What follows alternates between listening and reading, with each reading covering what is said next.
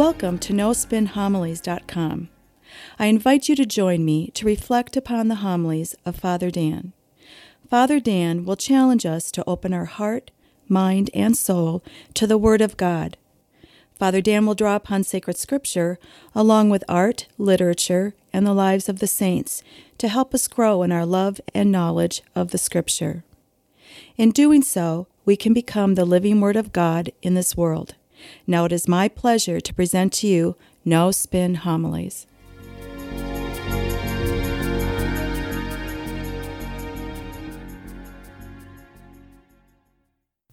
Today, our church celebrates the great feast of Jesus' body and blood, what we as a church used to call Corpus Christi Sunday. Now, what I want to do is turn immediately to the second reading from Paul's letter to the Corinthians. Essentially, in this passage, Paul gives us a summary of what transpired at the time of the Last Supper. Now, this is the earliest account of the Last Supper. Paul wrote this letter in the year 50 to 51 AD. And so we listen. The Lord Jesus Christ, on the night he was handed over, took bread, and after he had given thanks, broke it, and said, This is my body, that is for you. Do this in remembrance of me. In the same way, also the cup after supper, saying, This cup is the new covenant in my blood. Do this, as often as you drink it, in remembrance of me.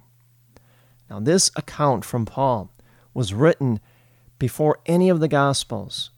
Now, the very first or the earliest Gospel was from Mark, and that was written 10 to 15 years after Paul's letter to the Corinthians.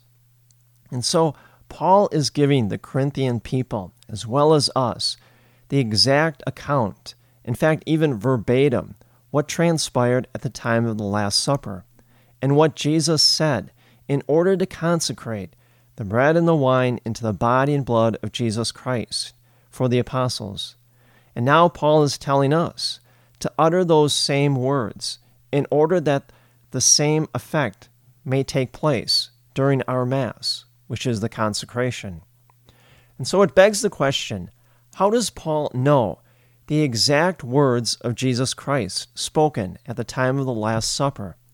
And how does he know exactly what transpired at an event he never attended?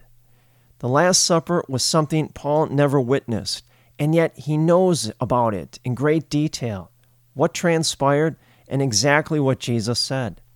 More to it, Paul is emphasizing the most important words of the Last Supper. In this case, the important words of our Eucharist, the words of the consecration, the words of Jesus Christ.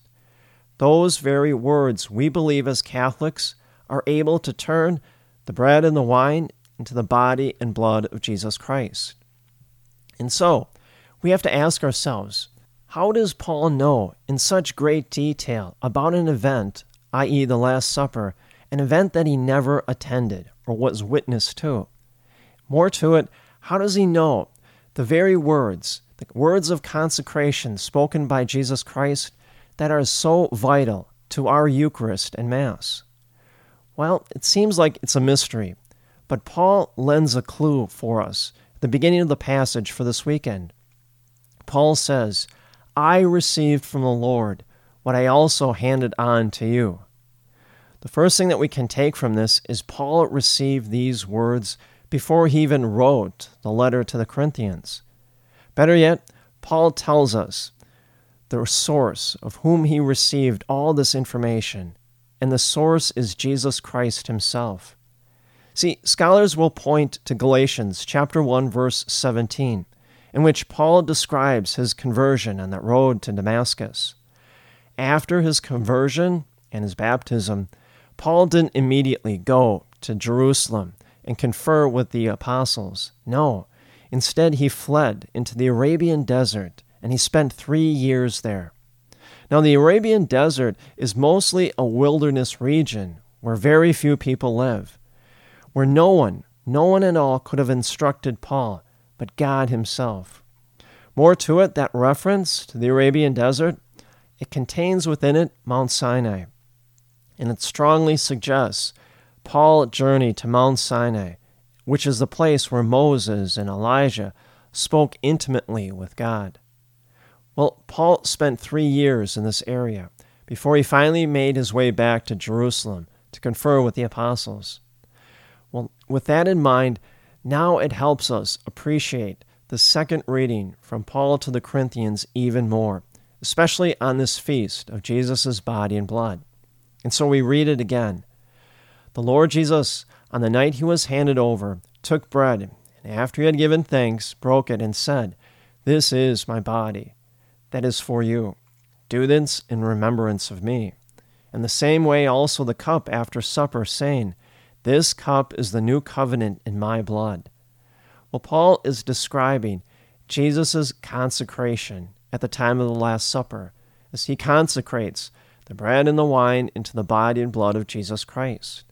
Well, 2,000 years later, we continue that same tradition, using those exact same words, and only the power of the Word of God spoken to, by Jesus at the time of the Last Supper can change the bread and the wine into the body and blood of Christ for us every time we celebrate Mass. And as Catholics, we call this act the consecration. And it is at the consecration that the priest holds the host up in the air and utters those words that Jesus spoke at the time of the Last Supper. And those words, the words of Jesus Christ, have the power to command the Holy Spirit to descend upon the altar and change the bread and the wine into the body and blood of Jesus Christ. That's why the priest places the host down, and then he genuflects out of reverence and love, knowing that the presence of God now is right in front of him on the altar. The same thing holds true. He takes the chalice and he utters the words of Jesus Christ at the time of the Last Supper, and then he places the chalice down.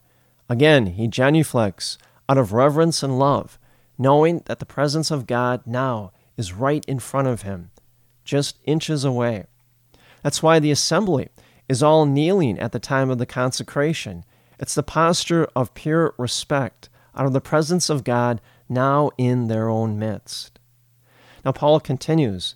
He says, For as often as you eat this bread and drink this cup, you proclaim the death of the Lord until he comes. Well, just as the Jews celebrate Passover which is the recognition and the celebration of their deliverance from slavery in Egypt to the Promised Land. So when we celebrate the Eucharist and Mass, we celebrate our deliverance of slavery, the slavery of sin and death, and we remember the sacrifice of Calvary as well as the resurrection. Take it a step further. Jesus' body and blood that we share is one in which now we participate in a life with Jesus Christ. Another way to think about it is when we take in Jesus' body and blood, we enter into a communion of life with God. I'll give you a great analogy to help you appreciate this and understand it better. It's the image of an infant in the womb of its mother. For approximately nine months, the infant continues to be nourished by the mother's body and blood through the umbilical cord. It's an act of receiving life in the child, and it's an act of giving life by the mother. Now, the whole time, the mother is constantly changing in her life for the benefit of the infant. She maybe eats a better diet. She maybe st- starts to take supplemental vitamins. Maybe she watches her caffeine intake. She does all these things so that the child in her womb may benefit by it. The mother is very conscious of a communion of life that she shares with her infant. And it's a communion of life they share unlike any other in this world. It's a body blood relationship that they have together. Now, take that analogy and apply it to us and God through the Eucharist. Every time we come to Mass, we are nourished by the body and blood of Jesus Christ. It's an act of receiving life on our part and an act of giving life on the part of Jesus Christ.